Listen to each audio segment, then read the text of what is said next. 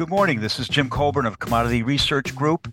I'm here with Andy Lebow, also of Commodity Research Group, and we're here to talk about energy markets. To learn more about us, you can check out our website at commodityresearchgroup.com, where we post our podcasts and blog.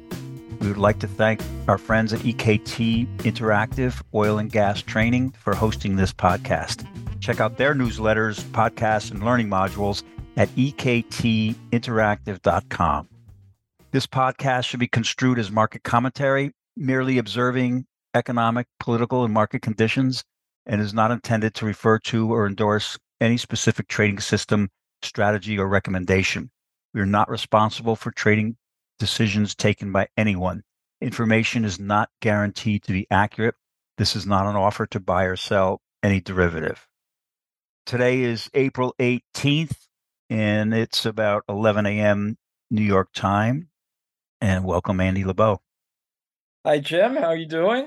I'm doing good. I, I just want to say this is a uh, these podcasts are kind of a continuation of a conversation we started, I'd say September of 1988. I'd say that's probably correct. And so it's a, it's a long term conversation. A long term conversation it's and through many ups and downs. Many ups and downs, and um, we've got a few more uh, today. So um, let's kick off. I'm thinking, you know, China demand, Russia supply, OPEC policy. Let's let's start with China demand. Um, I think it was yesterday. Uh, some stats came out. GDP growth for the first quarter in China were uh, plus four and a half percent. World Bank has that region. Uh, they're looking at plus five point one percent uh, GDP for the year. Uh, are you seeing that sort of increase in oil imports and oil demand in China. What what, what do you want well, to say about China?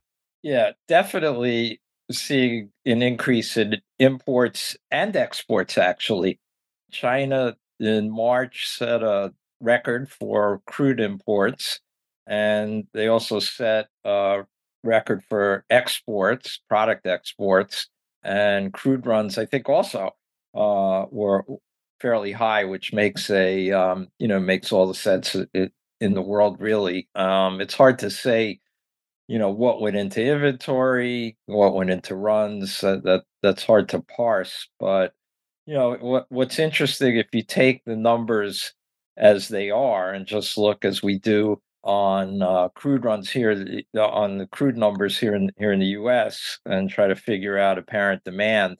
If you took uh, crude production plus or minus net imports less runs you know and you try to get and change an inventory you get a a, a feel for what the apparent disappearance was domestic and it wasn't really that great jim. If you took those numbers it was up you know maybe 100 or 200,000 barrels a day in the first quarter relative to uh, relative to a year ago. I suspect it's higher than that but you know the the actual numbers are so far in the first quarter. I don't I don't think it's a you know it's a boomer uh, uh, for first quarter. The big hope is as we move on into the second, third, and fourth quarters. Know, it's really important to this market that China comes through with big growth numbers. There's estimates of a growth of a million barrels a day by the IEA we're the CRG, we're, we're up 0.7 because we're not so sure first quarter was that great. So, yeah, and you're also having uh, comparisons to last year. Last year was soft in China because of all the, the lockdowns. But nevertheless, China, for this market to really uh, have a, a significant rally in the second half of the year, and I know we're going to talk about this, China really has to come through with you know significant demand numbers. So that in a way, you know, as copper is oftentimes, you know, for for uh, the petroleum market, you know, spotlight on China, no doubt. Yes, and uh, and I think we'll talk about it in a minute. But the uh, there's a divergence between the big three uh, monthly supply demand estimate groups: the EIA, the IEA, and the OPEC. So we'll we'll talk about that in in just a, a, a minute. But um, for the for the rest of the world, it's kind of or that say the OECD, most of these groups agree that um, increase in demand for uh, petroleum is kind of flat this year? Well, for OECD, yeah, the you know you look at U.S. maybe maybe we're going to be up a little bit over last year. Europe the same, maybe a little bit up over last year, depending on you know obviously depending on the economy. Weather had a factor certainly in the in the first quarter in the northern hemisphere because we had a uh, milder than normal winter uh, in much of the northern hemisphere. Thank goodness, really. Yeah. Um, so you know that that was a factor, and um, you know we'll see as we move on into the second and third, and you know into, into the balance of the year. You know wh- whether we go into this uh, long expected recession or or skirt it, but you know it doesn't look like the OECD demand is going to be that robust. You know, it looks like no growth, at least for, for Europe or US, or if there is any, you know, it's really it's really going to be pretty slight. The growth is is really a non-OECD. You know, I think China, as I just spoke about, India uh, is probably going to, you know, that could be up eight to ten percent. But no, you know, that sounds great. Wow, up eight to ten percent.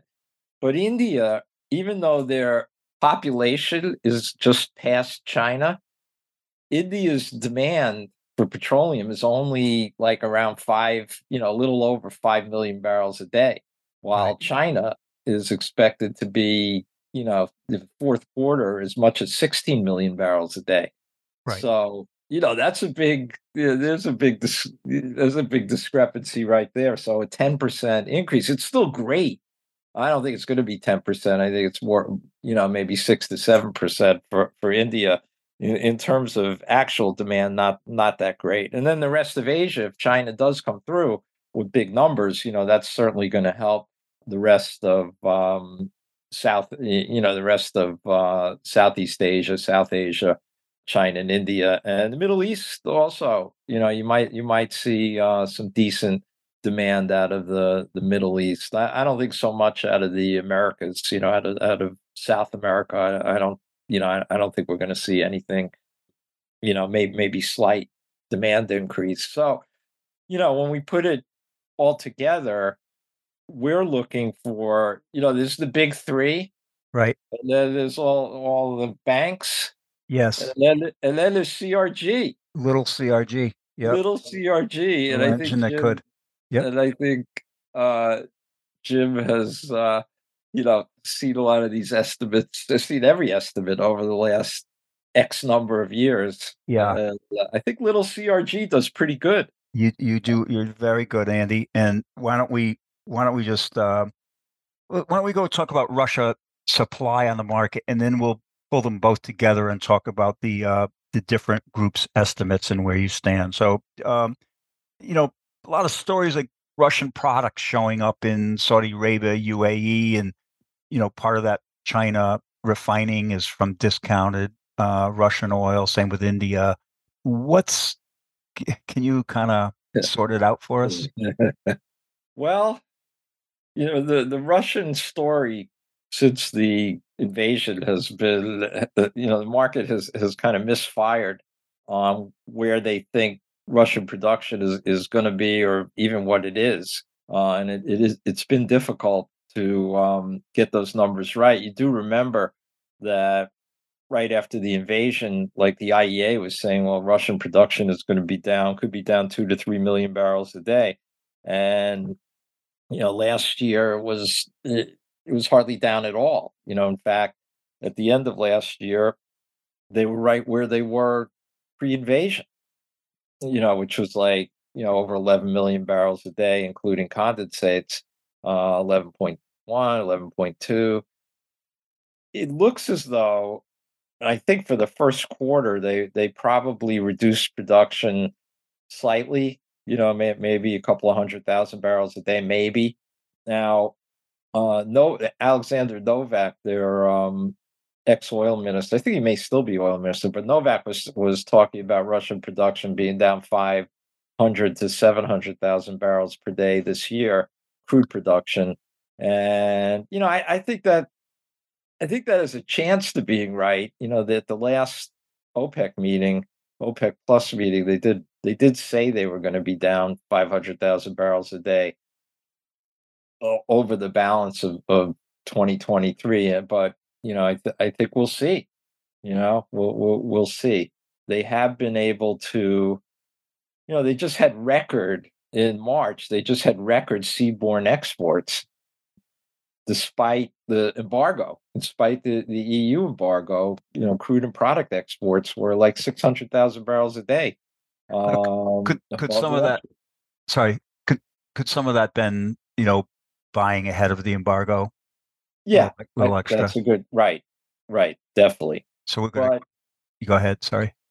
But you know, diesel is showing. Russian diesel is showing up in Asia, Latin America, I think some in India and certainly in the Persian Gulf, the Saudis have been happily taking in discounted Russian uh, refined products, taking it into their systems for domestic use and exporting Saudi product uh, and making, you know, that's a great trade for them. Mm-hmm. Now, yeah.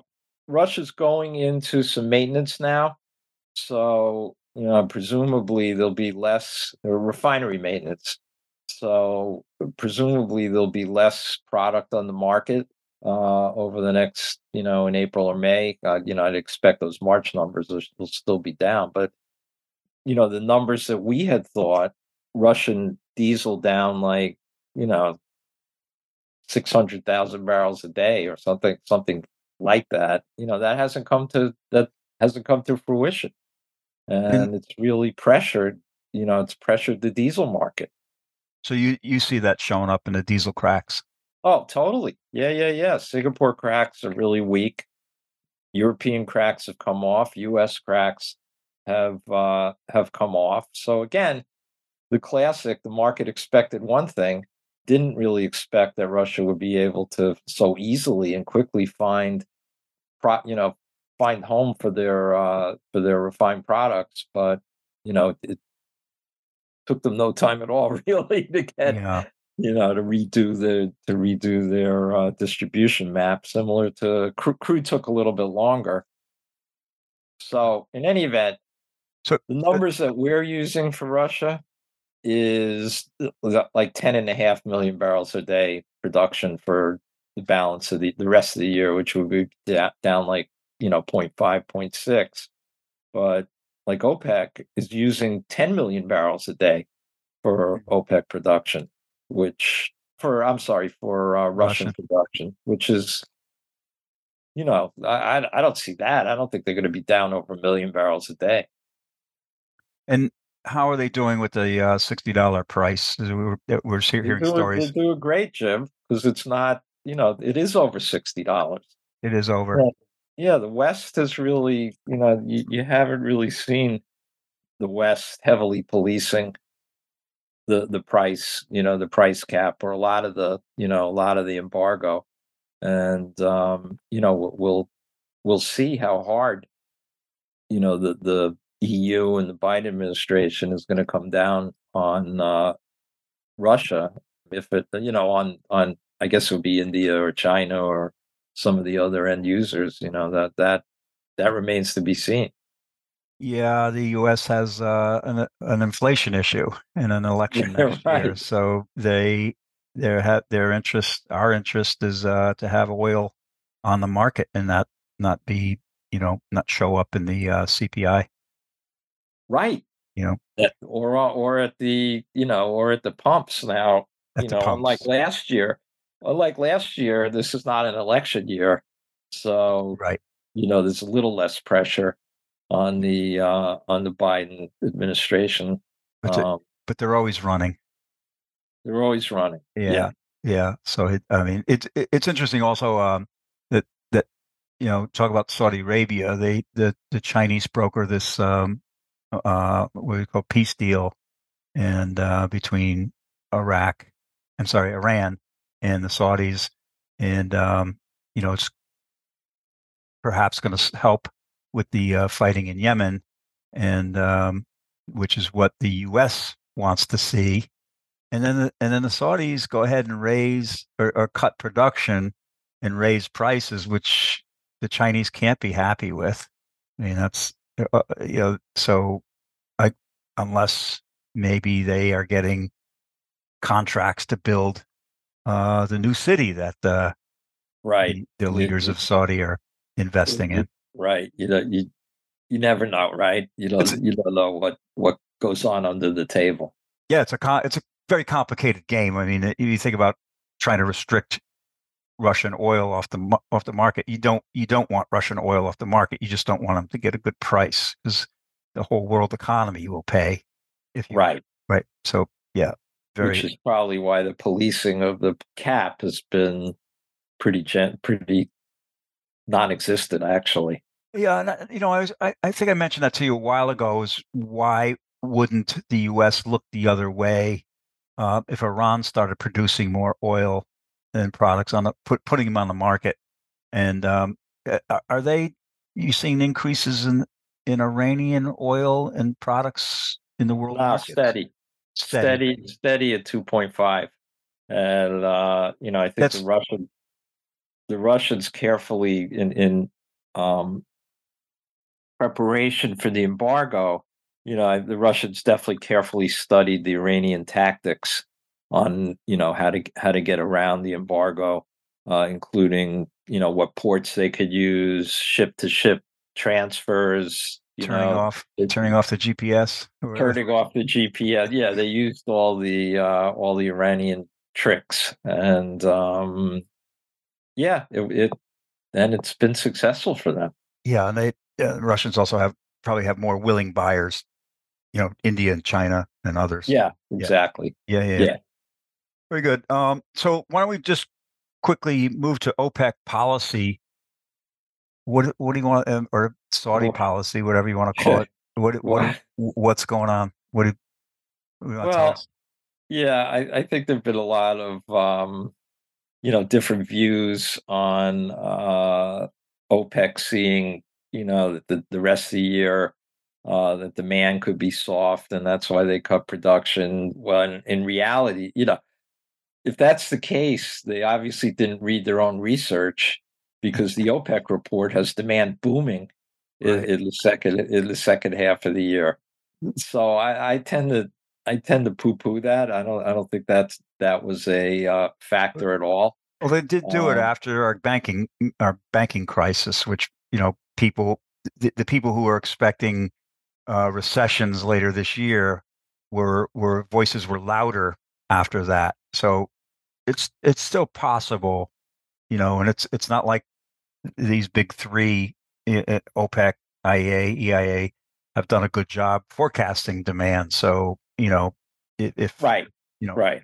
So uh, I hear, Saudi I hear has Saudi has you know their own information and um, great information because of Aramco. Right. And they, they see what their customers are doing.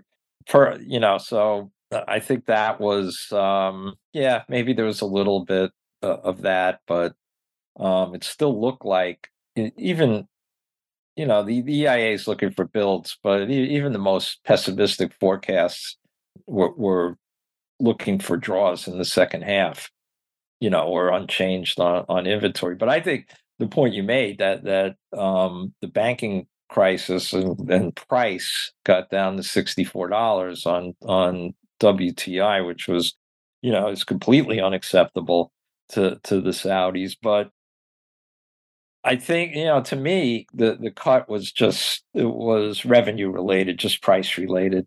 I think that so far this year, Brent up in the first up to the first quarter when they made the cut you know, Brent had averaged about $81 and, and WTI, I think, was 76 $76. So, you know, to me, you know, the Saudis were looking to protect at least $80 Brent and really wanted, you know, really would like 90 to $100 Brent. Um, and I, and, I, and what I think happened you know, is that it was, it was more of a, a revenue need you know they have big infrastructure needs. You mentioned the new city that they're building and you know some subsidy needs as well. So you know to me the cut was more about money than anything else jim. Yeah. Okay. We'll go we'll, we'll go with that definitely. It's just uh, Saudis. You, you, know, we've been following them for a long time now, and um, their their their policy. I mean, that's that was a big surprise to the market. You know that uh, people people were talking about them being like the Fed of the oil markets, and and um, you know, I I thought it was interesting that they are reacting quickly to a situation that really hasn't uh, uh, of weak demand that really hasn't quite unfolded yet. Whereas right. whereas our our Fed seems to react, you know, at least you know when when oil, when uh, interest rates are really low, they take a long time, you know, to react to things, and then they overreact. It's right. So, so I, I was I was I have to say I was a little impressed by by that move. Okay, so we have these three very what we say difficult to predict entities china demand russian supply opec policy let's let's look at what came out this month with the um, eia uh, supply demand estimates iea and opec and we talked we already talked about how they diverge but you know it's it, it seems to be mainly in the demand numbers so, so can you kind of oh, yeah. and, and also it shows up in the second half with stock builds and stock draws. Can you just kind of summarize what their what the differences are? Yeah, if we look at yeah, if you look at what uh, we just talked about, OPEC and what they what they're looking for, they have they have demand up like 2.3 million barrels a day this year, but a huge increase in the in the second half of let's see, they've got a hundred. Uh, they have about one of 102.5 million barrels a day, which is a growth of uh, you know over, over two. Uh, I think it's two and a half for the second half. So so they have a big big increase uh, in the second half. I mean, real really big numbers. I'm not sure. You know, again, the driver is the, they've got China demand as uh, very strong uh, Asian demand as, as as strong, a little bit better, slightly better OECD demand, but you know those numbers are are eye opening to say the to say the least. And uh, as I just said, if the Saudis were really using those numbers, there's no way that they would cut production. You know, because right. it, really you're, you're looking at the need for more, like the call on OPEC is uh, much higher than what they're going to produce if they given the um, you know, it, given their last, you know, their last their last agreement. So, and OPEC, uh, the OPEC OMR has a draw a, t- a draw of over two million barrels a day uh, for the second half of the year. Again, that's enormous. And if we do draw two million barrels a day, we're going to get really tight. I mean, if you look at inventories, there's still um, you know, there's still about 70 to 80 million barrels uh, below normal. So the, the, it's not like they're really tight right now, but you take 2 million barrels a day uh, off the market and, um, you know, things will get unbelievably tight. So, but again, but again, you know, that's based on huge demand. And I might add that they, as I, I think I mentioned earlier, they have Russian production way down. So you know they're, they're singing a, a, really bullish tune. Of course, let's let's not forget who writes this. You know, it is the OPEC.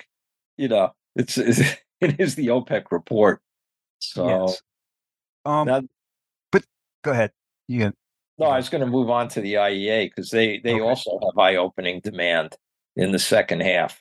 Yes. Um, and you know their their draws based on you know where where we think OPEC's going to produce and where non you know not their own non OPEC increase.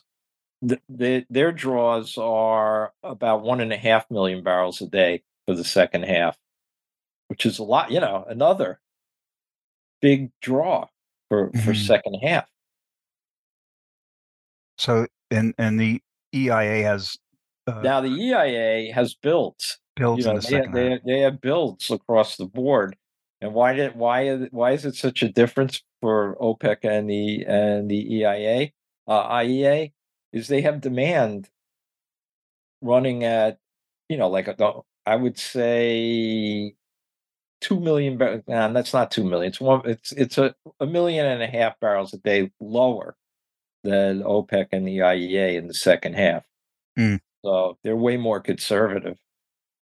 But all, all three are showing increasing demand environment. So I guess what what I feel is missing in this market is uh, we're not seeing a, a lot of bullish play. So we so you know I watch the option market and you can you know follow the uh, paper flow and get a sense of what people are thinking about uh, prices away from today's price. So if you see you know ten thousand hundred dollar calls trade, usually that size is put on initiated by uh, buyers um, and maybe it's uh, for December of the next year. So we saw that kind of paper flow before the war, like well before the war, and, and the and the sort of the fundamental view was um, we're not investing in oil fields anymore. So next year uh, we're not going to have growth in in supply, but we're going to have growth in demand. So I guess my question is now I, I don't see that.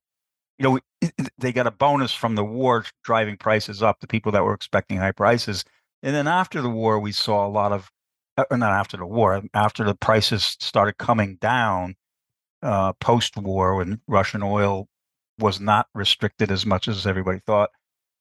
We we did see bullish paper flow. I don't I don't see it. Haven't seen it, it you know, in a big way in a while.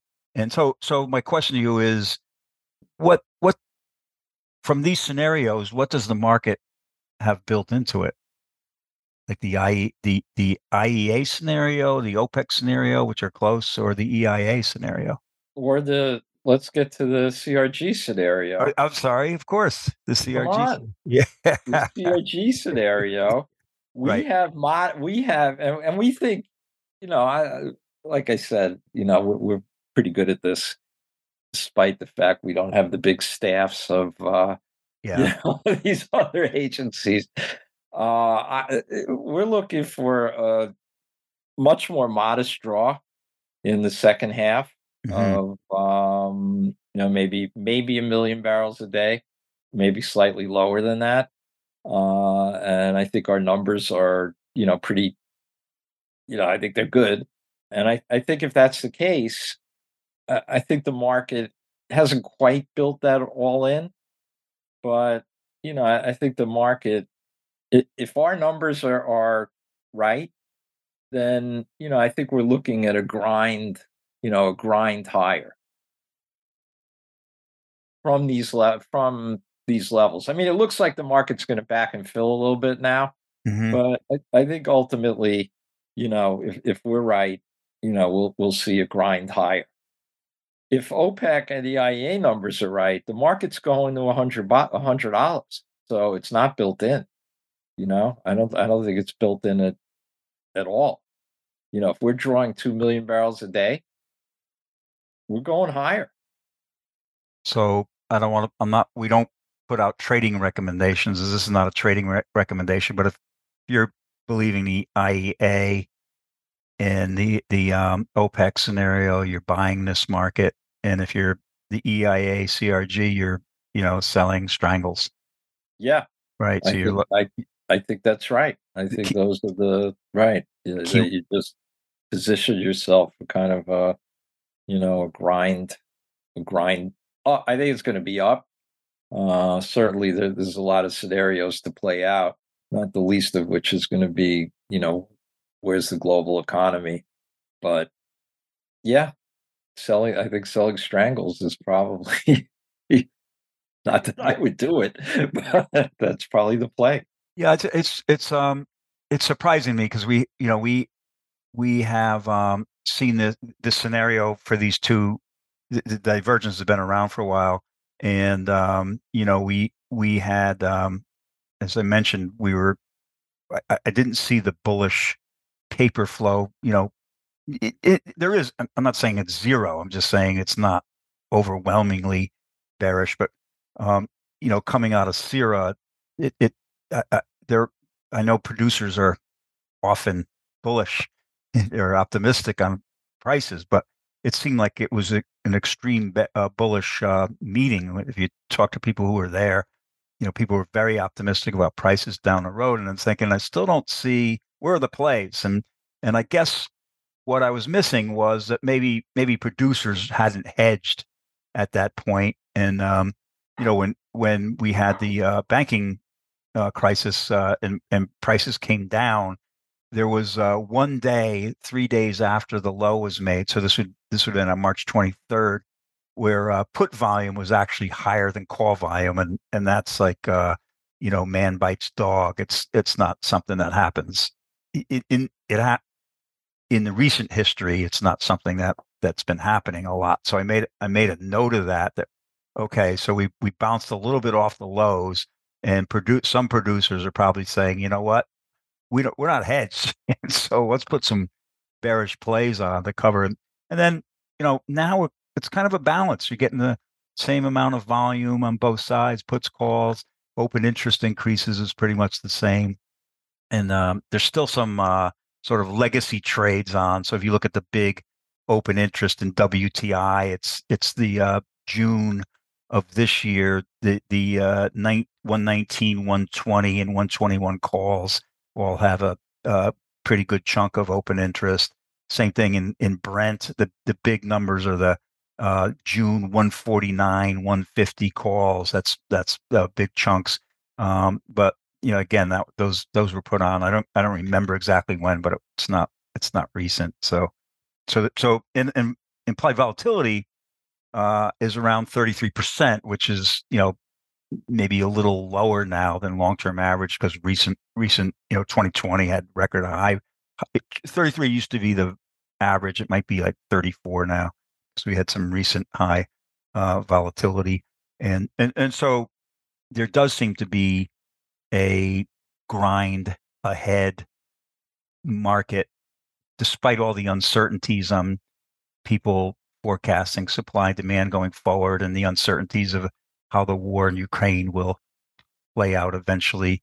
Um, we're get we're getting back to average vol, which kind of tells me that your grind ideas is, is kind of in the market. Yeah, that that makes that makes a lot of sense, Jim. Yeah. Um, and that's what you know. That's what it looks like. Of course, as we know, there are you know there's always event risk, risk and geopolitical risk. I, you know, we were we were pretty confident in our trading range over the you know for the last few months, and uh, you know the banking crisis just took took seventy dollars right out. You know, and uh, so we got down to 64 and the flow was just incredible of uh, of um, long liquidation and uh, you know actually increasing and shorts increasing the market and then on the way up they, that was that was the shorts were covered i mean i i don't think i've i've ever seen swings like that in the commitment of traders report yeah that that was pretty amazing crazy. yeah, yeah. it was amazing did Did you think that um, the price action from the OPEC uh, uh, decision was impressive, or did you think it should have gone should have been higher than that? No, I thought it was impressive. I thought it was pretty impressive. I mean, now you know, get it, there was a big gap gap up, and uh, then it cons- you know we've consolidated these last couple of weeks, and that now it looks like some of the recent length is is exiting the market. And as I said, maybe to use a, a classic uh, commodity term, you know, back and fill. Uh, yes. Uh, maybe maybe we end up filling that gap, and you know, again, just just doing a grind. So, um, so, so back when you were the uh, only analyst covering heating oil, were you a technician or a fundamental guy? Because you because you slip in a few technical like fill, we got to fill a gap. You know, well, you know, Jim, you know, you know my game. I talked a really good fundamental, or I talked a fundamental story, but you know, I was I was studying the charts. Yeah, charts have to. so to. that was so. I was a closet technician.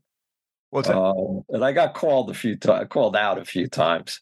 Yeah, more than think. a few times over over the years. Well, I think if, if there's one data point that's pure, it's the price. Those those Yeah. you know people actually bought and sold at this. There's no, there's, as always said, there's a lot of information in that price, and that that's why I think a lot of what what was really good.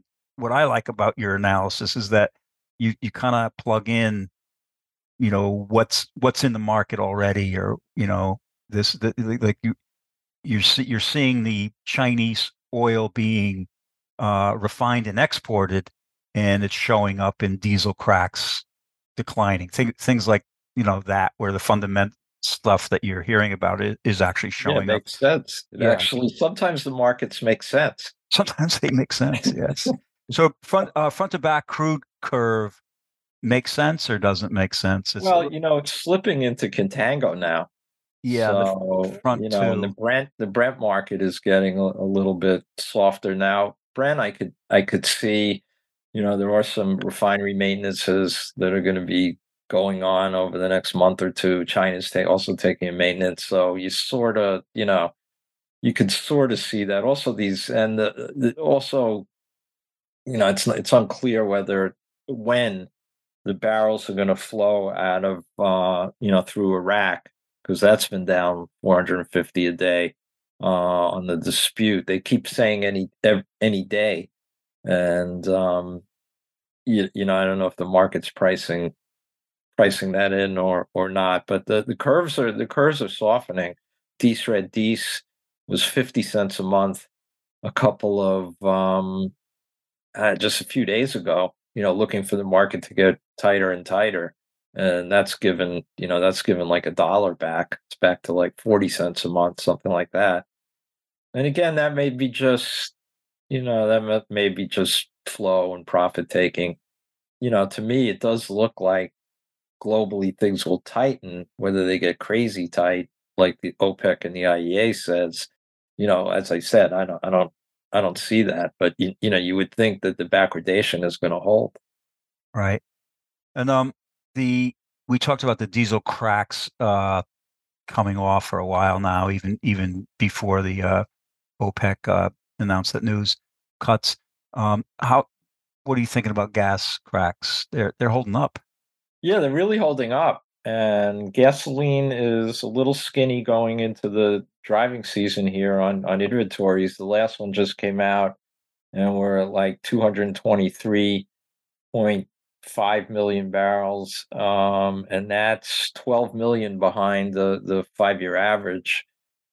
And day supply is like a half a day bel- below the five year average. The other thing, demand in the first quarter was way better than I thought it was going to be. Now, th- th- those aren't, you know, those are with the weeklies, so you don't Mhm. know where whether that's right or, or not. But you know, U.S. gasoline demand looked it looked okay. For Right. it looked it was it was up like I think it was two hundred thousand barrels a day, which is miraculous. So that that at least is something. You know, there's there's something out there that gasoline demand may not be totally dead.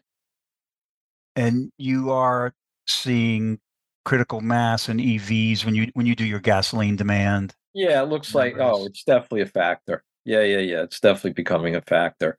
And that's And I think obviously with you know, with some of these new um regulations that the Biden administration is putting out, you know, they're they're hoping that what was it, by 2032, two thirds of the sales are going to be EVs.